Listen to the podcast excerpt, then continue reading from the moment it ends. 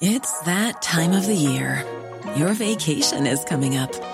You can already hear the beach waves, feel the warm breeze, relax, and think about work. You really, really want it all to work out while you're away. Monday.com gives you and the team that peace of mind. When all work is on one platform and everyone's in sync, things just flow wherever you are. Tap the banner to go to Monday.com.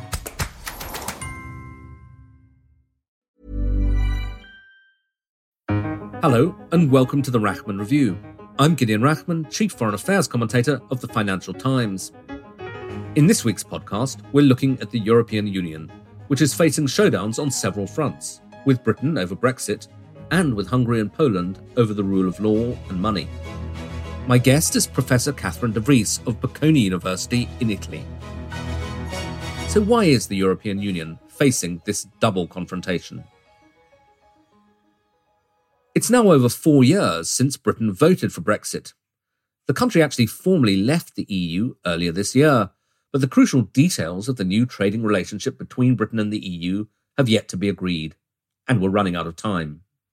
If a trade deal is not agreed by the end of this month, tariffs will rise, and you can expect chaos on the border between Britain and the rest of Europe. In a bid to avert that outcome, Boris Johnson, the British Prime Minister, travelled to Brussels this week for an emergency discussion with the European Commission President, Ursula von der Leyen. This is what he had to say before leaving for Brussels. I'm always hopeful, yes, I, am very hopeful. Um, but I've got to be honest with you, I think the situation at the moment is, is very tricky. I think that um, our, our, our, friends have, have, just got to understand that uh, the UK has left the European Union in order uh, to be able to exercise democratic control over, over the way we do things. And uh, then there's also the issue of, of fisheries, where we're a long way. While Brexit is an all consuming issue here in the UK, for the EU, there's arguably an even bigger issue on the table the future of Hungary and Poland. Both these countries are still members of the EU, but they're accused of undermining the rule of law at home. The other EU members are trying to deal with this by tying payments from the budget to respect for the rule of law. But the Hungarians and Poles reject this. Here's Viktor Orban, the Hungarian Prime Minister.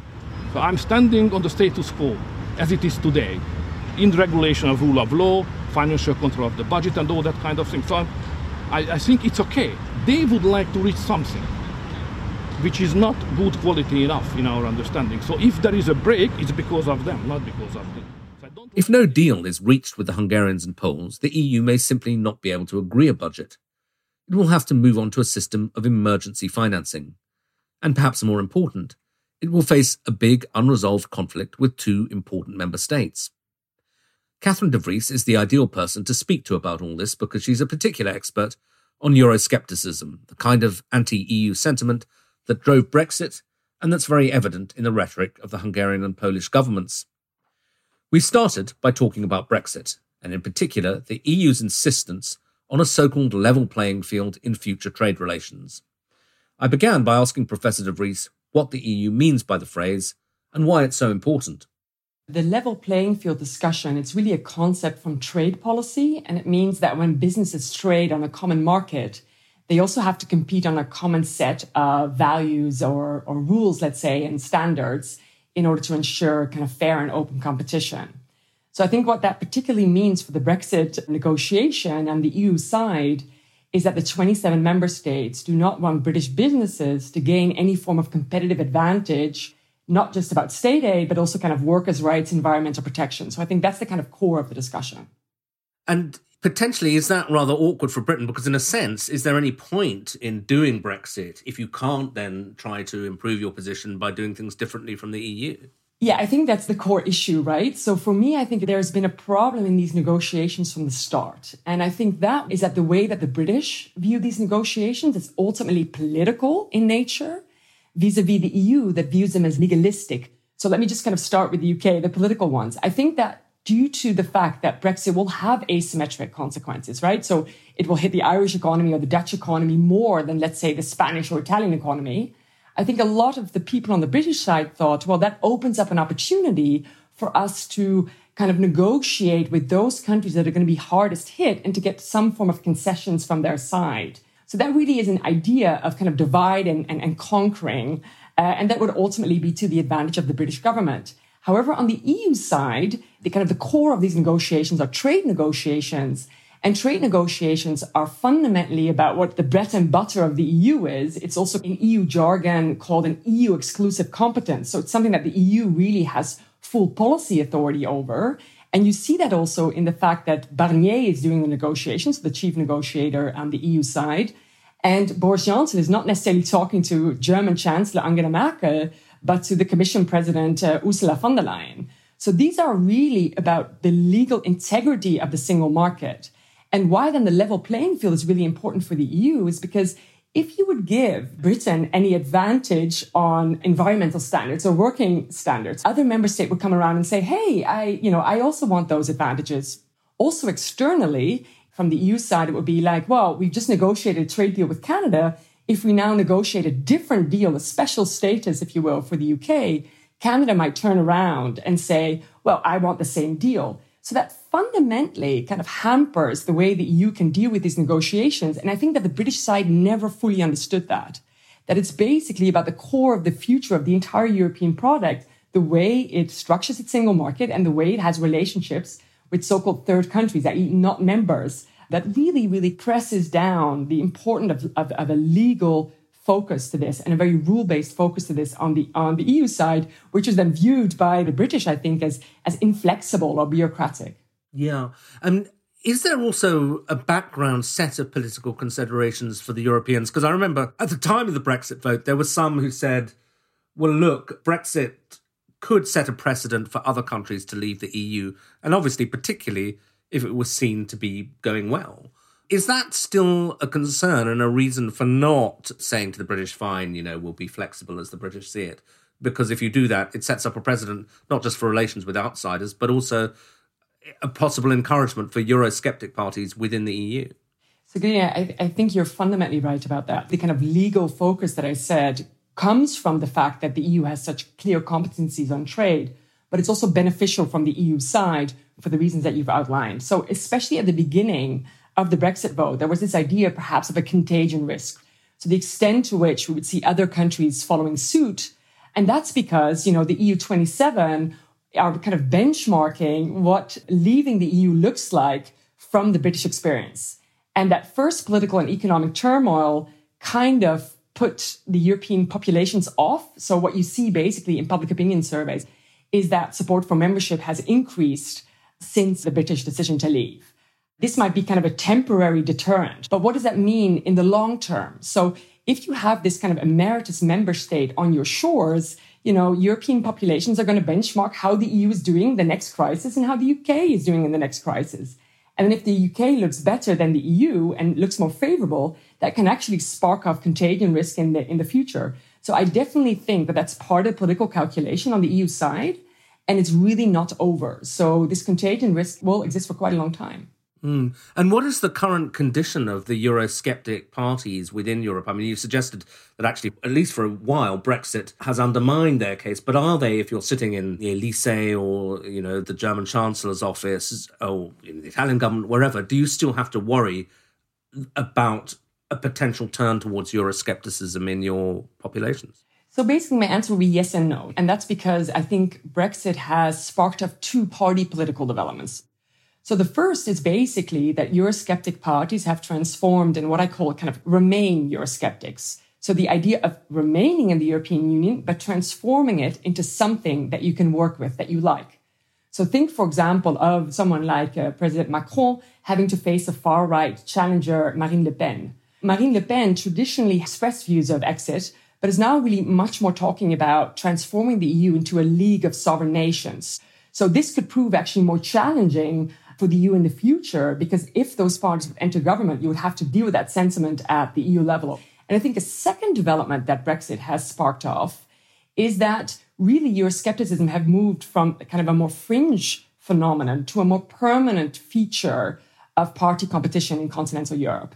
And that's not only because we have, you know, Eurosceptic governments, think about the Hungarian government, the Polish government, but actually that these Eurosceptic political entrepreneurs now being more remain skeptics than exit skeptics wanted to see, you know, reform of the EU are putting up a lot of pressure on governments to advocate national interest and to also negotiate in the national interest. So I think a case in point is the recovery negotiations after the first wave of COVID, trying to deal with the economic fallout in the bloc.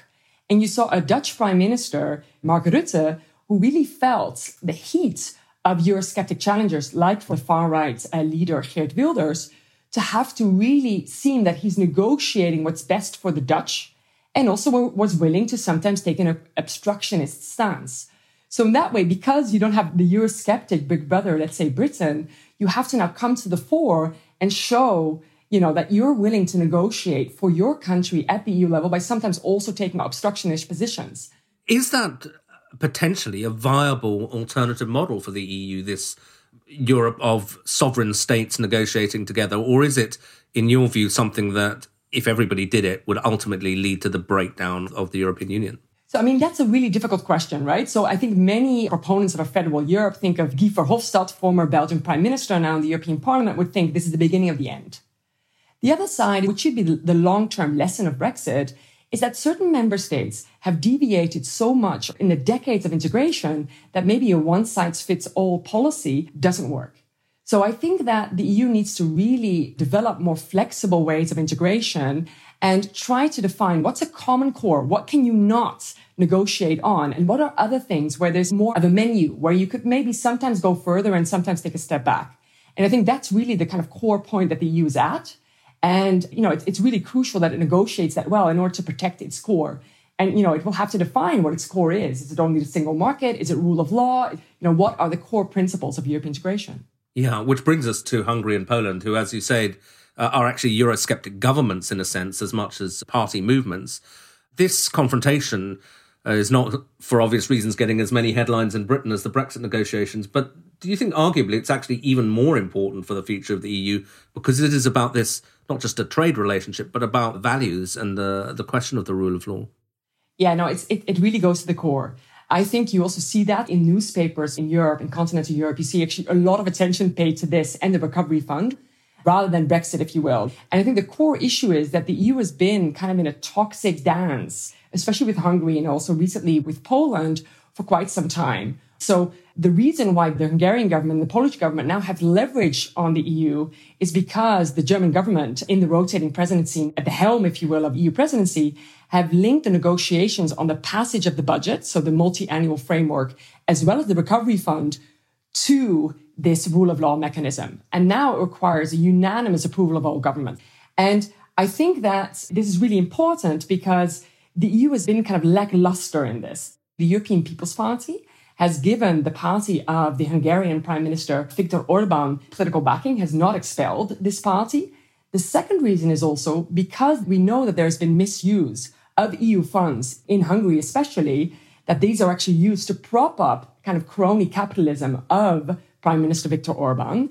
The EU, in, in that way, has found itself a bit in a trap with having governments that do not comply to core aspects of the treaty because according to political scientists, you know, Hungary is no longer a full democracy. It's an autocracy with elections. So in that way, the EU will have to make a choice of how long can it accept this. And I think at this moment in time, for many EU governments also, there's come a point of no return. We really need to now stop this democratic erosion in Hungary and Poland. And we have to do it now because of the potential vetoes of Hungary and Poland on the recovery fund, which ultimately would hamper a good recovery in Europe, where the support for countries that have been harder hit, for example, in Southern Europe, Italy and Spain, will be in jeopardy. And do you think the EU actually has the leverage to do this? I mean, on the one hand, it looks like they should be the more powerful party. After all, they're the people providing money to the Poles and the Hungarians. But some people suggest that even the rule of law provisions, the Hungarians and the Poles will, will find a way of getting around it, either rejecting it or watering it down. And that maybe even more profoundly, you're talking about the political cultures of these countries, which are very, very hard to change from the outside. No, I think ultimately, in order to regain democracy, especially in a country like Poland, where we saw also the election being quite close, many of us observers are a bit more pessimistic about Hungary and about the degree to which we really have seen erosion of core democratic rights and institutions in that country. But Poland is really kind of at a, at a, tipping point. So the pressure is on at this moment in time. But ultimately, that would have to come from domestic constituencies. These governments have to be voted out of office. But it doesn't mean that the EU does not have any instruments. You know, the focus has been very much on Article 7. That's the kind of nuclear option, if you will. That's a treaty based provision in which the EU could decide by unanimous support to take away voting rights of member states. Well, that's not going to happen because Hungary or Poland that face these procedures are going to be helped by each other, i.e., you're not going to get unanimous support for that. But the Commission could also go to the court and put forward uh, fines for the Hungarian and Polish government. So even if they would decide to kind of try to run around them, there's still a legal basis to be used. But I think an other element, which is overlooked often, is that member states can themselves also try to take other member states to court. So when they have the feeling or proof, even better, that, uh, for example, the Polish or the Hungarian government are not upholding the treaty provisions. And the Dutch government has actually done this in Poland. So it'll be very interesting to see how that develops in the future. So there are definitely instruments, but the Commission has been a little bit wary to use them, arguably so, because it wants to represent all 27 member states. But now what we also see is that member states themselves are going to the court and saying, really look at this particular case because we have the feeling that one other member state is violating basic principles of EU law. How do you think it's going to culminate, though? I mean, it's obviously very hard to tell, but is it your sense that the EU will be able to hold it together and remain a kind of, as they call it, a union of values, a union of democracies, or is something going to break and these countries will end up leaving or being expelled? I think that's the kind of million dollar question. And if I probably would know, I would be going to the bookies and taking a bet on this. I mean, I don't know, but I do think that it's a real core challenge because potentially eroding rule of law and democracy extends to other member states as well. Think, for example, of Bulgaria and Romania, where there are also concerns about corruption, but also concerns about executive overreach. And I think it's also a bit the sign of the times. I mean, in the pandemic, we've seen more countries where we're worried about erosion of democracy. I mean, even the UK has not been immune to that. The US has not been immune to that. Israel has not been immune to that. So in that way, I think if the EU doesn't signal now that it really is committed to rule of law and to the soft power that it's wielded in the world on, you know, being a law-based principled trade bloc that wants to prevent war through cooperation and through commitments to democracy, that is a core challenge for the EU and it has to rise up to that challenge. And ultimately now on the negotiations with Hungary and Poland, it has to call the bluff of these governments that arguably need the money, right? They need the recovery funds and the EU funds for their regimes to survive. So I think this is poker and this is uh, this is hardball, but I think it's crucial for the EU and for the integrity of this legal-based union that the EU is. So finally, to take stock, I mean, it looks like the EU is going to culminate what's been a very rough year because of COVID with two really massive showdowns. I mean, uh, the Hungary and Poland one and Brexit do they have the energy to take all of this on at the same time in the middle of a pandemic? So in that way, I think, you know, how it's viewed from a lot of continental European capitals is actually, it shows the advantage of the EU. If you are in a COVID situation, so you domestically have to deal with, you know, with social distancing, with perhaps having more lockdowns, with hospitalizations, ICUs, you now have Michel Barnier, the chief negotiator of the EU in Brexit, negotiating on your behalf. And he's staying in close contact with national capitals. So also you have the commission actually taking the initiative on the rule of law negotiations with Hungary and Poland and preparing possibly what's discussed, enhanced cooperation. So even if Hungary and Poland would stick to their vetoes, there would be another way forward by the 25 member states to go ahead and to have the recovery fund to support the economic and political recovery within EU member states. So I think from the kind of view of European capitals, it actually shows the advantage of not being 27 member states that have to negotiate with the UK on Brexit or 25 member states that would have to negotiate with Hungary and Poland, but they can do it together. So in that way, I think it's not so much the fatigue. You have two layers of government which are working quite well together at this point. That was Professor Catherine de Vries in Milan, ending this edition of the Rachman Review. Thanks for listening and I hope you'll be able to join us again next week, when we'll be doing an end of the year roundup with my fellow FT columnist Martin Wolf and with the FT's editor in chief, Roula Khalaf. You'll be able to find the show in all the usual podcast apps.